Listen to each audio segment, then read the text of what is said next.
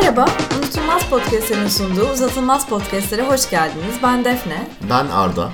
Bugün uzatılmaz vadimize uyup uyuyamayacağımızdan çok emin değilim ama e, bölüm için heyecanlıyım. Çünkü Greta Gerwig'in Little Woman'ın Küçük Kadınlarını konuşacağız. 2019'un son demlerinde vizyona girdi. Biz de yeni izleme fırsatı bulduk. O yüzden buralara kadar süründü film ama. İzler izlemez mikrofon başına koştuk. Çok önemli fikirlerimiz var. Geldik. Elimizde tuzluğumuz var. Dinleyicilerimize kavuştuğumuz için çok heyecanlıyız. Evet ortalık alevlenmeden önce ben biraz daha sakin bir yerden başlamak ve oyunculukları konuşmak istiyorum hmm. önce. Ortalık alevlenecek yani. E, alevlenecek orası. Şimdi izleye bakınca şimdiden garantisini verebiliyorum. E, ne düşündün Arda'cığım oyunculuklar hakkında? Sen ne düşündün? Oyuncu belli ki, hakkında. belli ki senin bir fikrin Şeyler var. Şeyler düşünmüşüm. Ya ben biraz e, güvenli bir cast yaptığını düşündüm Greta Gerwig'in. Böyle görümcesini, kayınçosunu, kaynını, eltisini, bacısını e, doldurmuş seti. Böyle bir film yapmış. Sanki bir Nazan Öncel şarkısı söylüyormuş gibi başladın. Kaynını, eltini topla gel falan gibi. Ya neyse böyle bunları doldurmuş. 94'teki versiyonunda Küçük Kadınların yine bir kadın yönetmenin e, çektiği bir şey, iterasyonu. Susan Sarandon e, Marmee rolünde. Winona Ryder var. Joe sanırım Winona Ryder. Yani hani o kastı bugüne uyarlasak böyle birebir eşleşme. E, böyle Google Translate'ini yapmış yani kast hmm. seçiminin. E, biraz bana sıkıcı geldi. Oyunculukları da maalesef yani Saoirse Ronan'ı çok beğen, beğenmeme e, işte Laura Dern'e falan rağmen çok korkunç tutkusuz ve matematiksel buldum. Ben sana risksiz kast tercihinin asıl karşılığını söyleyeyim. Meryl Streep. Evet Meryl Streep neden yani gerçekten başka oynayacak anneanne kalmadı mı? Ee, yani Greta Gerwig'in iddiasına göre Meryl Streep kendi ulaşıp Greta Gerwig'e demiş ki yani ben bu filmde bu rolü oynamak istiyorum. Ee, öyle olunca da herhalde Greta Gerwig de olsan diyemezsin ki yok ben senin oynamanı istemiyorum falan. Hmm. Ama tabii bunun ne kadar doğruluk payı vardır emin değilim. Ee, yani şey Sorsha'yı normalde sen beğeniyorsun. Evet. Bu filmde neden peki performansıyla ilgili bir sıkıntın var?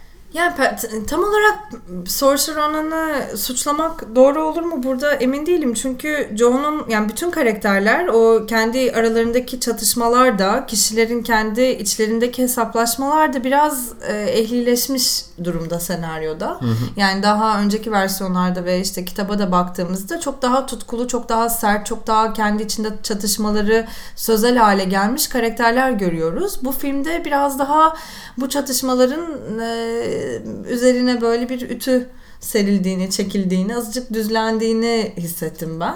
Ee, çok daha fazla yönlerini, yönleriyle tanıyoruz karakterleri. Yani çatışmaları Hı-hı. da var ama bir yandan işte çok daha e, eğlenceli işte durumun anın keyfini çıkaran anlar da var. Daha komedik karakterler falan. E, o yüzden belki de karakterin kendisi o sert e, köşesini kaybettiği için bana böyle yansıdı. Ama ben hala Joe'nun işte kitabı yazarkenki motivasyonunu da e, bütün bu aileye karşı çıkışını da yani bu motivasyonları filmde çok rahat okuyamıyorum. Bunu biraz e, sanki şey e, maalesef şimdi sen verdiğim referans üzüleceksin ama Richard Brody'nin yazısını okudum New Yorker'a yazdığı Little Woman'la ilgili. O Greta Gerwig'in bu tarz daha otobiyografik öğelerle çalıştığı filmlerde yani ee, işte Francis Hay tabi burada e, örnek vermiş. Ee, kendi spontan kişiliğinin oyunculuğuna çok rahat geçtiğini ve biraz daha o dalgalanmaları iyi yansıttığını söylüyor.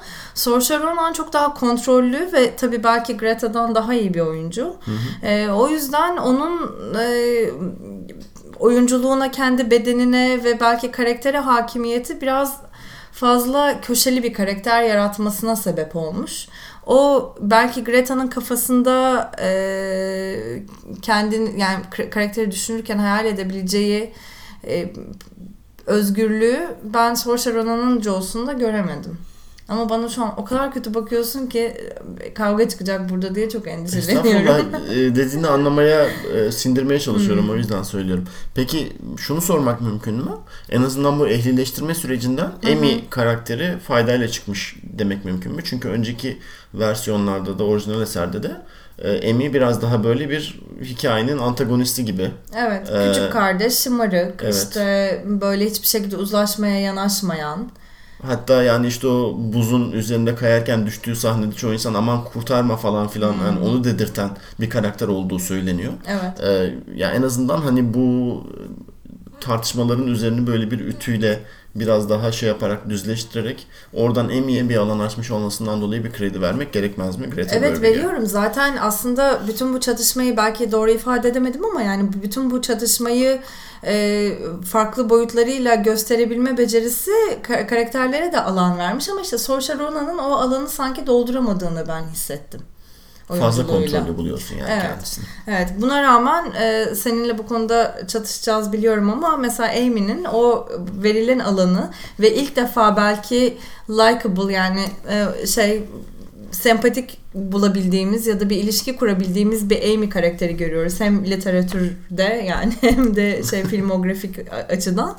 E, o oradaki o Amy'nin mümkün olduğunca e, insanileştirebilmesi e, görevini layığıyla yerine getirdiğini düşünüyorum Florence Pugh'un. Bu konuda çok net konuşacağım.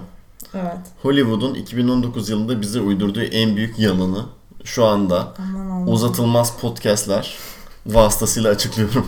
Florence Pugh'un iyi bir oyuncu olduğu yalanı. Yani Allah. büyük bir balon gerçekten yana. Yani Midsommar'da insanlar neden Florence Pugh'u beğendi hiçbir fikrim yok. Ee, Little Woman'da niye beğendiler? Bu konuda da hiçbir fikrim yok. Florence Pugh'ya böyle 5 yaşında çocuklara sinirlen dersinde böyle kaşlarını çatıp böyle ağzını aşağı çekerek böyle sinirlenirler ya. O şekilde sinirleniyor gerçekten. Çünkü kendi başka bir ifade yöntemi yok. Buna katılmıyorum. Şimdi Midsommar için konuşamam çünkü Midsommar yani çok farklı bir rol. Orada bir sürü o travmanın ve e, e, şey hali hazırda var olan ortamdaki absürtitenin e, yansıdığını görüyoruz karaktere. Dolayısıyla orada taşınan çok fazla yük var. Florence Pugh'u ne kadar e, oradaki o şey katastrofiden ayırabiliriz. Ondan emin değilim ama bence küçük kadınlarda o kaprisin işte ne bileyim suratında 5 yaşındaki çocuğa sinirlendi. Yani belki de şeyi e, göstermesi açısından yani bir birlikte birbirlerine duydukları o kızgınlık işte ne bileyim belki Florence'ın işte hem Timothée hem e, evlenmek üzere olduğu adama karşı duyduğu o suni duygu yani hep böyle bir sanki içinde oturmamış, büyüyememiş, olgunlaşamamış, hayatla tam olarak karşılaşamamış. Belki istediği hayatı yaşayamamış. Yani bu anlamda eğer feminist bir tek alacaksak filmden belki bunlardan biri de e, Amy'nin kanadıyla okuyacağımız hikaye.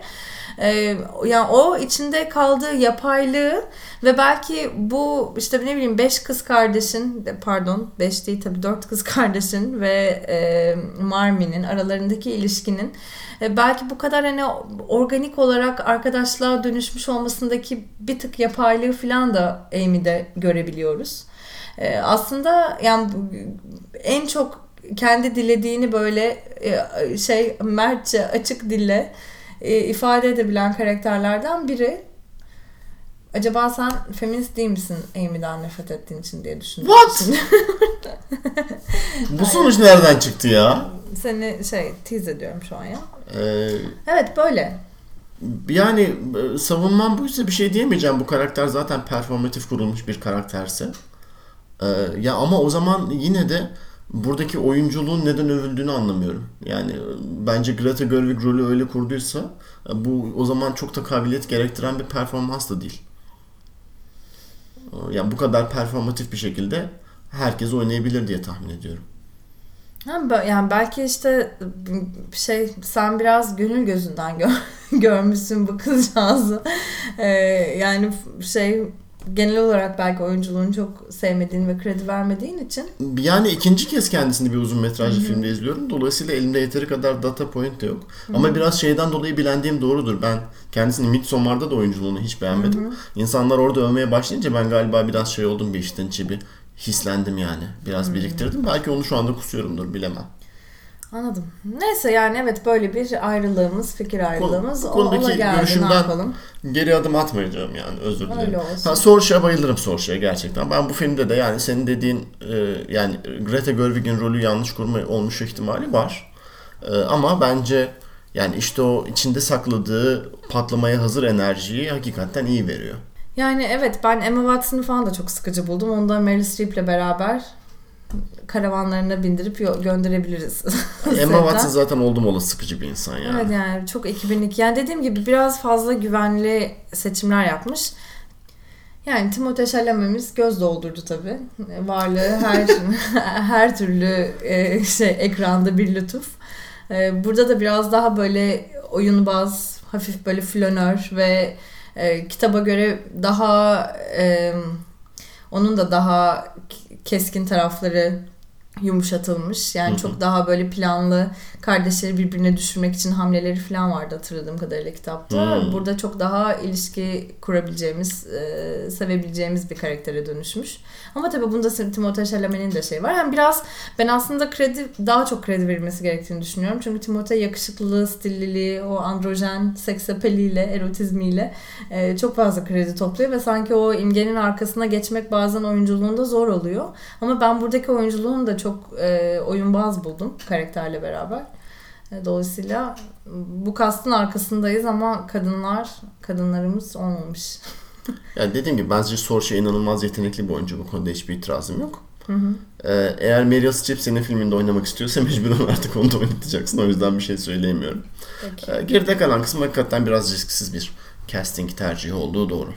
Peki o zaman e, şeyden devam edelim istersen. Yani Greta Gerwig'in e, Lady Bird'ü falan da düşününce belki biraz Fransa Sağ'da da orada tam olarak yönetmen e, yönetmenliği mi paylaşıyor, senaryoyu paylaşıyor galiba Noah Baumbach'le.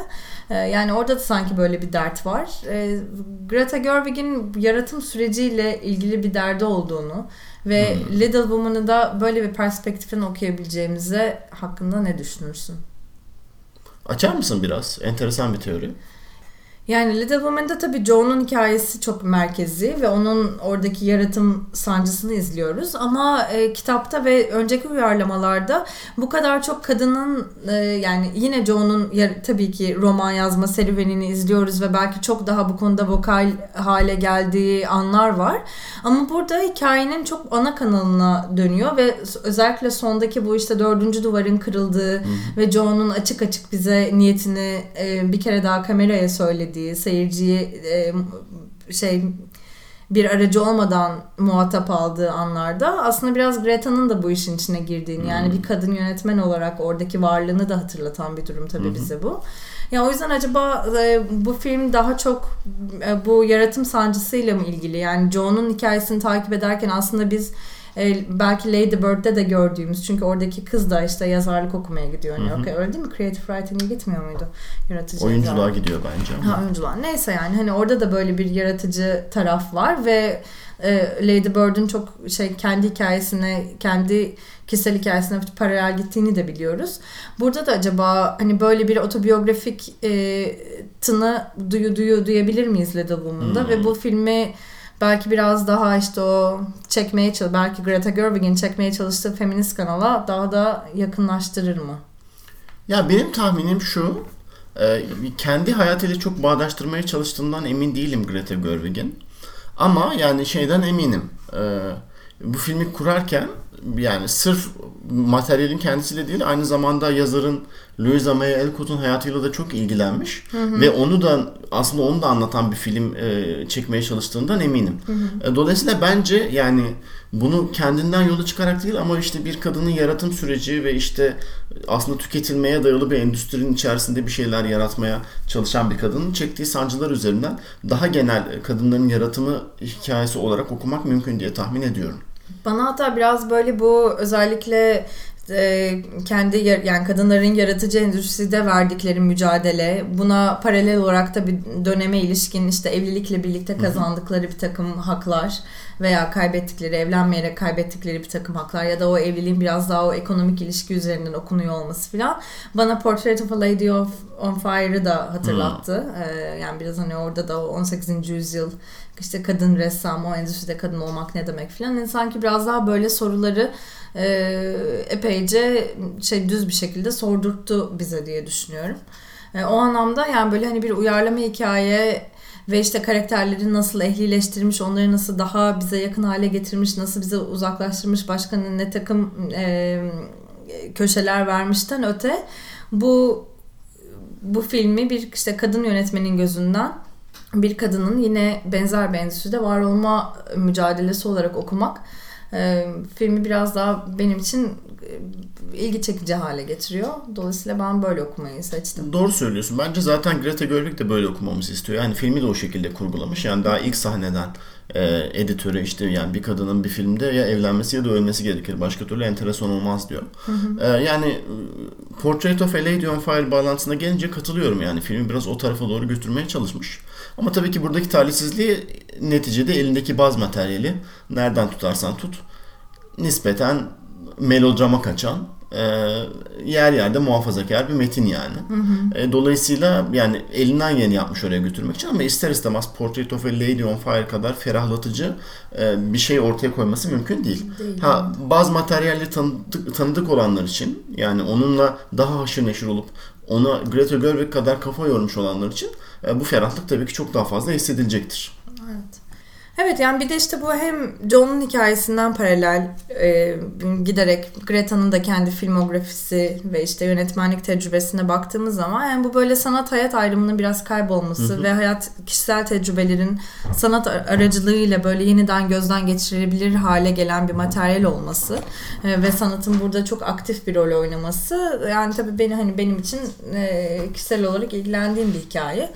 Ee, yani taraflı okuyor olabilirim ama Little Woman'ı böyle görmek benim biraz işime geliyor açıkçası. Yok, katılıyorum. Bir de yani şey ekleyeceğim. Bir yani bu filmi bir edebiyat uyarlaması olarak enteresan yapan şey de e, yani bir taraftan kurgusu bunu bir noktada konuşmak istiyorum. Yani hı hı. Greta Gerwig'in eseri baştan kurmuş olması. Evet. Ama bir taraftan da filmin finaline doğru işte o neyin romana ait, neyin Louisa May Alcott'un hayatına dair olduğu ayrımının tamamen kaybolması, bulanıklaşması hı hı. ve yani oradan hem bir otobiyografi hem bir biyografi çıkarması hem de bir roman adaptasyonu çıkarması. Hı hı. Ee, yani zaten işte filmin işte atıyorum en iyi uyarlama senaryo Oscar'ına falan aday olmasının sebebi, bir numaralı sebebi de bence bu. Hı hı. Yani bu şekilde uyarlamaları çok fazla görmüyoruz o yüzden.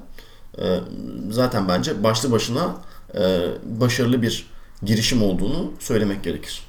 Peki istersen kurgu dedin. Hem biraz yönetmenlikte neden bu kadar sınav edildi? Yani e, bariz bir şekilde akademinin seksizmine mi kurban gitti Greta? Yoksa e, o beş yönetmen arasında yeri olmaması hakkaniyetli bir durum mu?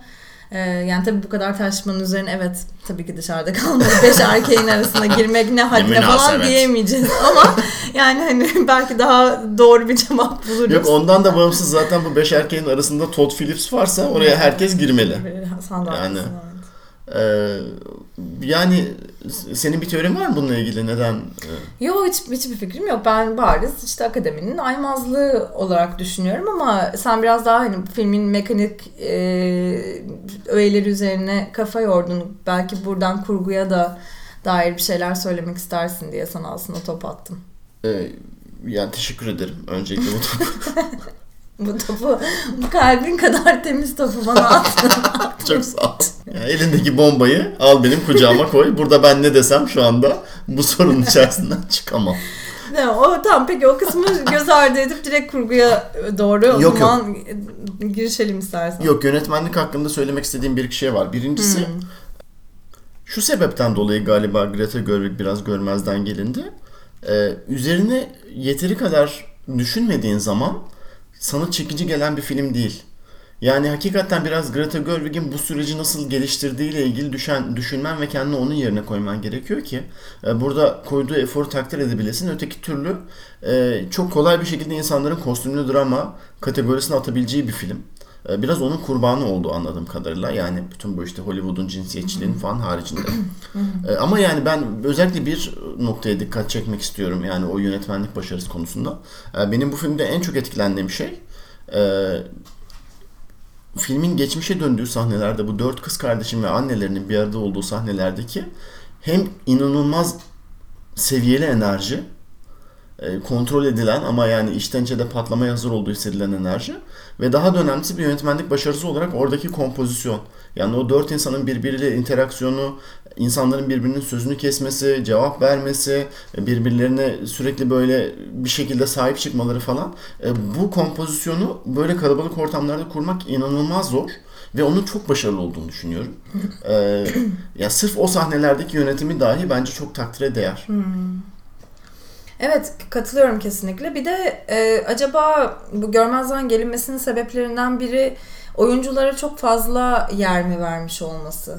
Yani e, hakikaten orada kontrolü acaba biraz fazla mı Saoirse Ronan'a duyduğu güvenden dolayı daha önce çalışmış olduğu oyuncular birçoğu e, birlikte çok fazla zaman geçirdiklerini falan da söylüyorlar. Acaba o yakınlık biraz e, Greta Gerwig'in fazla teslimiyet e, duygusuna kapılmasına ve bize biraz kendisini görünmez hale getirmesine sebep mi oldu e, bir yönetmen olarak diye düşünüyorum. Ama benim de aklımda kalan bu şey sahnesi var. E, küçük ölen kız piyano çalarken e, diğer evi, evdeki dede böyle aşağıdan iniyor merdivenlerden ona geliyor. O odadan çıktığımız ve adamı böyle merdivenlerden inerken gördüğümüz kompozisyonu yani şey resimsel olarak da çok böyle güzel buldum. Aklımda kalan sekanslardan biri.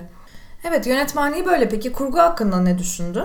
Ee, bugünkü ikinci tartışmalı fikrimi açıklayacağım. İlk tartışmalı Bonza. fikrim e, Florence Pugh'un iyi bir oyuncu olmadığıydı. İkincisi, ikincisi de şu.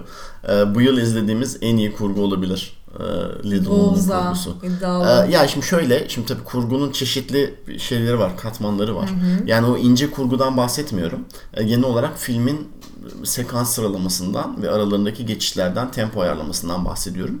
Ee, yani şey e, zaten az önce de dediğim gibi yani biraz kendini Greta Gerwig'in yerine koyarak sanırım düşünmen lazım. Ya elinde e, duygusal frekansı belli olan bir materyal var ve onu değişik bir şekilde sıralamış. Yani iki ayrı zaman e, aralığını sıkıştırıp öyle bir giderek gelerek anlatmaya başlamış. Ve dediğim gibi filmin sonunda bu iki zaman aralığı da birbiriyle buluşuyor ve daha sonra da aslında Louisa May Alcott'un hayatıyla karışıyor. E, Greta Gerwig'in geliştirdiği bu yeni filmin sekanslarını sıralama şeklinin de şöyle bir avantajı var. E, romanın başında karakterlerin yeteri duygusal olgunluğa ulaşmadıklarını fark ettiği ve orada yeteri kadar çatışma olmadığını fark ettiği için aslında onların yetişkin olduğu noktadan bizi karakterlerle tanıştırıp ondan sonra daha geri giderek bunun altını dolduruyor. E, zaten bu yüzden birincisi başarılı. E, ikincisi de şu, e, bu iki zaman aralığı arasındaki duygusal frekansı o kadar iyi tutturmuş ki yani işte iki tarafta da karakterler beraber yükseliyorlar, beraber düşüyorlar ve bazen de aslında çok kontrast olan yerlere gidiyorlar. Bazen bu yüzden biraz ucuzluğa da kaçıyor. Mesela bir düğün sahnesiyle bir cenaze sahnesini arka arkaya gösterme gibi. Hani biraz e, beklendik be, beklendik numaralar yapıyor. Sıra, şey çok e, sıradan çarpışmalar e, yapıyor. Evet yani ama yani yine de işte atıyorum paralel anlatılan iki tane hastalık var falan. Ee, yani aslında orijinal romanda bunların bu şekilde anlatılmadığını düşününce e, tekrar Greta Gerwig'in kurgu masasında ya da işte senaryoyu kafasında kurgularken e, ne kadar çok iş yaptığını e, insan biraz daha fark ediyor.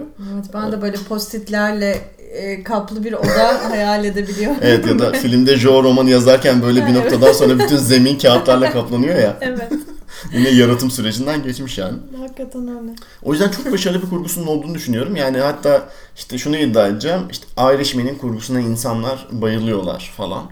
Ee, orada da benzer bir numara var ki yani dediğim gibi bu riskli bir olay yani birkaç tane zaman aralığı arasında e, zaman çizgisi arasında gidip gelmek falan. E, ben açıkçası Little Woman'ın bu işi The Irishman'den daha iyi yaptığını düşünüyorum. Kesinlikle katılıyorum. Yani Irishman'i gerçekten yarım gözle falan izliyorum. 10 günde falan izle, izledik. Hala bitmedi film yani. O kadar Bitmiyor. öyle bir angajman filmle bağımız bu e, şeyde seviyede. E, ama bir kere zaten orada dış ses var. Yani zaten bütün hikayeyi bize baştan sona elimizden tutup e, sonuna doğru sonuna kadar götürüyor e, şey hikaye anlatıcısı. Yani resmen kopya çekilmiş Erişmen'de kurguda diye düşünüyorum. Tabii herkesin böyle çok delirip bittiği son yarım saate henüz gelemedik. Dolayısıyla orada nasıl bir kurgu numarası var e, görebilmiş değiliz. Ama evet burada çok daha yani hem kendini hikaye içinde hissettiren bir hikaye anlatıcılığı var. Hem de bütün o geçişleri ve farklı zamansallıkları bir araya bindirirken e, çok böyle o yumuşak e, bir geçiş zemini bize sağlamış e, bir kurgu var. Evet. Dolayısıyla ben de beğendim çok. Evet bir de filmin biraz alımlamasından konuşalım istiyorum ama bana verdiğin ödevi yerime getirmediğim için e, bu bu yük sana kalmış bulundu Arda'cığım. E, okumamı rica ettiğin makaleyi okumayı unutmuşum. Dolayısıyla e, bizi bu konuda biraz şey bilgilendirirsen çok yardımcı Yine olacak. mansplainingimle geliyorum. Neyi anlatmamı istersin Defne? Bu feminist okumada e, sanki biraz işte Greta Gerwig'in yine Little, Little Woman'da değil e, Lady Bird'de eleştirildiği e, haliyle işte beyaz feminizme düştüğü ve başka bir hikaye anlatmaya sesi olmadığı ve belki de olmaması gerektiği filan. Hani o tarz bu kimin hikayesi, kimin temsilcisi, Kimin kocası bu? kimin temsilcisi bu. Yani evet böyle bir temsil sorunu bağlamında tartışıyordu. Sanırım burada da biraz e, hikayeyi kendi tarafından fazla beyazlaştırdığı ile ilgili bir yorum var. Onu bize biraz anlatmak ister misin? Şimdi ben cahil cühela birisi olduğum için e, orijinal materyalle Louisa May Alcott'un romanıyla çok haşır neşir değilim. İlkokulda bir okumuşsundur canım. Herhalde okumuşumdur ama yani biz zaten ilkokulda biliyor. Sonradan fark ettim ben bunu. Biz o romanları aslında okumuyoruz yani. Evet. Yayın evi bize onların hangi sayfalarına uygun görürse onu okuyoruz. Mahsusçuktan. böyle Savaş ve Barış 3000 sayfa falan böyle 200 sayfa falan okumuşuz. Ya bana sorarsan mesela ben Sefilleri okudum zannediyordum. Yo. Ya Sonra baktım ya Sefillerin ben dörtte birini falan belki okumuşumdur yani. O da Timaş yayınlarının e, ehlileştirilmiş bir okuması yani. Can Valcan bir noktada Allah'ım sana sığınıyorum falan diyordu. Yani Evet peki ne yürüdüğü belli, ne okuduğumuz belli olmayan bir versiyonunu okumuşuz. neyse her neyse. Ya şey e, şimdi orijinal e, romanla alakalı yani genel kanı şu. E, ya bir taraftan tabii ki çok domestik bir roman. Yani e, ama bir taraftan da Louisa May Alcott kendi hayatında aslında çok böyle progresif bir insan. Hatta kendi döneminin devrimci kadınlarından bir tanesi. E, ve bu yani domestik bir hikaye anlatmak zorunda kalmak e, gerçeğiyle şu şekilde yüzleşmiş ve şöyle bir çıkış noktası bulmuş kendisine. Ya bu kızları bu eve hapsediyor. Ee, ve tabii ki o evde bu kızların kendi içerisinde yarattığı küçük bir dayanışma ortamı, bir cennet var falan. Ama bir taraftan da ya hakikaten çok yorucu işler yapıyorlar. Ee, ve hayatta başka bir çıkış noktalarının olmadıklarının farkındalar. Ve kitapta gizli saklı bir öfke var. Ya bu öfke hem Joe üzerinden açığa çıkıyor hem de anneleri üzerinden açığa çıkıyor. Ee, ve hatta işte bu filmde de kullanılan yani Laura Dern'in işte telaffuz ettiği ben aslında çok sinirli bir kadınım ama sadece bunu göstermemeyi öğrendim. Ee, mesela diyaloğu filmde de geçiyor. Şey özür dilerim kitapta da geçiyor. Ee, orijinal eserdeki bu özü korumak için e, modern iterasyonlarda da yapılması gereken şey yani filmi hangi senede anlatırsan anlat e, yani bu karakterlerin aslında bir çıkışa sahip olmadıklarını e, kabul etmelerinde yatıyor. E, yani, Yani sınıfsal bir engel olduğu evet. ya da toplumsal bir engel yani işte cinsiyet eşitsizliği olsun, e, gelir eşitsizliği olsun vesaire. Bunu içselleştirmiş olmakla mümkün diyorsun. en azından böyle bir şeyin varlığını ve bunu tek başına yenemeyeceğini kabullenmiş olmak. E, Çünkü yani Louisa May Alcott'un o hikaye yazarken içinde bulunduğu ruh hali o. Aslında hikaye bu şekilde kurmasının sebebi de o. Ben öyle anlıyorum yani insanların yazdıklarından. E, Yani Greta Gerwig'in bu hikayeyi işte uyarlarken yapmış olduğu eklemelerden en önemlilerden bir tanesi şu yani bu karakterleri ister istemez filminde bir çıkış yolu veriyor. E, Yani işte o Joe'yu işte biraz daha böyle hani istediğini almış bir noktaya getiriyor. Onu biraz insan, insanlar işte böyle go get it girl feminizmiyle falan bağdaştırıp e, aslında eserin ruhundan biraz uzaklaştığını düşünüyorlar bu yüzden. E, Asıl eleştiri biraz buradan. Bununla bağlantılı olarak biraz da aslında işte Greta Gerwig bu e, evdeki domestik ortamı da biraz fazla sevimlileştiriyor. Yani bu kızların sürekli işte yaptıkları işleri gözümüzün biraz arka plana atarak bize göstermeyerek aslında bize iyilik de yapmıyor. Çünkü yine romanın önemli parçalarından bir tanesi o. Yani kızların sürekli onları yapmak zorunda kalmaları. E, işte halbuki o dayanışma kısmını falan filan biraz gözümüze sokmak için aslında evi biraz fazla eğlenceli kuruyor diye de eleştiriler var. O yüzden yani işte bunun filmin biraz böyle beyaz feminizmi ya da işte bu lean feminizmi derler ya yani biraz ona kaçtığını düşünen bir takım eleştiriler okudum. Ee, yani bu konuda yani dediğim gibi başkalarının fikirlerini şu anda tekrar ediyorum.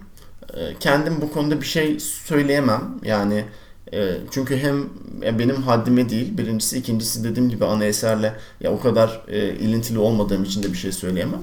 Ama sanırım dikkate alınması gereken eleştiriler. Yani ben bu görünmez emek meselesine kat, katılırım. Yani evet filmde gerçekten bu kadınların e, e, bütün bu sıkıntısı nerede, işte Marmie'nin e, derdi nereden kaynaklanıyor falan bunları görmüyoruz. Ama bir yandan da yani zaten hikayeyi veya işte bir maddi güçlük içerisinde olduklarını öyle böyle biliyoruz. Hı hı. Hikayede tanıdık olduğumuz bir hikaye. Yani belki onun içinde böyle bir umut biçmek de ideolojik bir tercih ve orada da bir e, karşı duruş e, bulunamaz mı? Yani illa bu konuda bir e, bir şey söyleyebilmenin tek yolu yani kadının görünmez emeğiyle ilgili ya da işte ne bileyim bütün bu cinsiyet eşitsizliğiyle ilgili, emek sömürüsüyle ilgili vesaire. Yani bütün ya da evlilikle ilgili fikirleri yani illa o kötü tarafını gözümüze sokarak mı yapılması gerekir? Yoksa biraz daha böyle belki izleyiciye de nefes alanı bırakarak e, bu konu hakkında bir şey üretebilmek, bir söylem üretebilmek mümkün mü? Belki bu soruyu da e, hani unutmamak lazım bu eleştiri yaparken diye düşünüyorum. Yo doğru söylüyorsun ona katılıyorum ama yani sadece e, ki yani haklısın da yani böyle bir şey yapmaya hakkı var. Ama o zaman şey tartışmasını da açmamız lazım yani bu e, hikaye ne kadar başarılı bir uyarlama. Yani çünkü o zaman ister istemez romanın özüne dair bir takım şeyleri de kaybetmiş oluyorsun. E olsun. E, olabilir yani ama Greta Gerwig ana materyali öyle davranmıyor yani. Sanki gerçekten kutsal bir kitapmış ve uyarlamış gibi anlatıyor. Hmm. Bu konuda çok dürüst olmadığını hissediyor insanlar bence de biraz. Hmm. Yani şey diyebilir, e, yani benim Little Woman'ın bir uyarlamasını çekiyorum ama hakikaten bu romanda sevmediğim şeyler var deyip oradan biraz daha dürüst bir tartışma alanı açabilir. Onu da yapmıyor. Ee, ama tabii yani bununla ilintili olarak zaten yani Greta Gerwig'in romandaki en büyük değiştirmesi o finaldeki şey meselesi değil mi? Romanın finalini aslında hem Joe'ya hem de Louisa May Alcott'a dolaylı olarak e, öyle yazılmadığını iddia etmiş olması. Böyle retrospektif bir şekilde yeniden kurması. Evet çünkü falan. yani Joe'nun yazdığı roman Little Woman değil zaten. Hani evet. Kitabın içinde de yani orada öyle bir işte üst üste Aynen. bindirme e, yapıyor. Evet ve yani hani oradan biraz şeyi de hissediyorsun. Yani Greta Gerwig romanı okurken o finale gelince ya nereden çıktı bu evlilik şimdi falan demiş. Evet. Ve ondan sonra senaryo bu şekilde adapte etmeye karar vermiş. Hatta benim anladığım kadarıyla yani filme filme başlarken yani kesinlikle sonunda evlilik olmayacak diye başlamış. Hı hı. Ama ondan sonra öyle bir yere girmiş ki hikaye e, evliliği biraz koymak zorunda da kalmış ve kendi kendine de aslında bu sonla hesaplaşmasını e, görüyoruz e, olabilir. Doğru söylüyor olabilirsin. Ya her halükarda e, yani işte tabii ki tartışmaya açık bekleme bu da az önce dediğim gibi. E, yani ben açıkçası şey buldum yani yaratıcı buldum. Evet. E, oradaki revizyonu. Evet. E, biraz da açıkçası yani oradaki şey saygısını da hissettim. Yani Louisa May Alcott hani biraz romana şey de atmak dediğimiz şey yapılıyor yani bir taraftan. Ama bir taraftan da yazara saygı duyularak yapılıyor yani. Bence o da e, böyle bir şey yapmak istemedi e, diyerek yapılıyor falan. Hmm. Ama tabii ki bu da yine tartışmaya açık bir mesele benzer bir sebeplerden ötürü yani. Evet. Peki kısa uzatılamaz dedik gene uzattık Arda'cığım. Ya uzatıyoruz yani niye ee, Burada e, küçük bir not daha eklemek istiyorum. Ekle ee, Louis Garel'den konuşmak istiyorum. Bence doğru koca seçimi bir kere. Her şeyden önce bacım. Doğrusunu yapsın yani. Timote'nin yerine son... mi diyorsun yani? Evet evet. Aa. Yani genel olarak bence universal olarak doğru bir koca seçimi. E, Dreamers'dan bu yana da 2002'ymiş ben daha bile eski zannediyordum. E, bir gıdım yaşlanmamış bir cevher yani kendisi. Daha çok ekranlarda görmek istiyoruz. Bütün o Fransız aksanıyla yavaş evet. yavaş. Bir de romanda da Fransız o, o, değil o burnu ve şeyle Alman. Romanda yaşlı başlı bir Alman benim anladığım kadarıyla. Burada da Alman ama. Ya adı Friedrich Bayer de e, Fransız aksanıyla konuşuyor yani. Hmm, emin değilim. Aa. Duymadım galiba ben ve ben Almanca Sen orada kafa mı gitti acaba o yüzden mi duymadın yoksa ben mi şey yapıyorum. Ben çok Fransız aksanıyla konuştuğunu düşünüyorum doğru söylemek Emin gerekirse. değilim burada bir şey iddia edemeyeceğim. Başka başka şeylere dikkatimi, dikkatimi vermiş O durumdaydım belli. O sıra. belli karşıma. Eyvallah sağ olasın. Evet başka eklemek istediğim bir şey var mı? Ee, Yok yani teşekkür ediyorum bana bu tartışma fırsatını tanıdığın için. Biraz yine feminizmle senin üstüne gitmiş bulundum ama ne yapalım işte şey tembel e, bir podcast partneri sahibi olmanın Be- bedelini böyle ödedim. Benim artık feminizm tartışma yolum bu. İnsanlar böyle diyorlar. Ben onların yalancısıyım. Kendi fikrimi beyan etmiyorum şeklinde tartışmak en Evet, bir doğrusu. fikir ürettiysem namerdim bu konuda diye. Bazen Trump böyle yapıyor. Bir fikir açıklayacağı zaman some people say that Say this that. is the best thing falan diyor. Kim o insanlar hiç belli değil. Ben de aynı şekilde. İşte Bazıları İsviçreli bilim adamları, şey, İsviçreli bilim adamları demişler ki diye.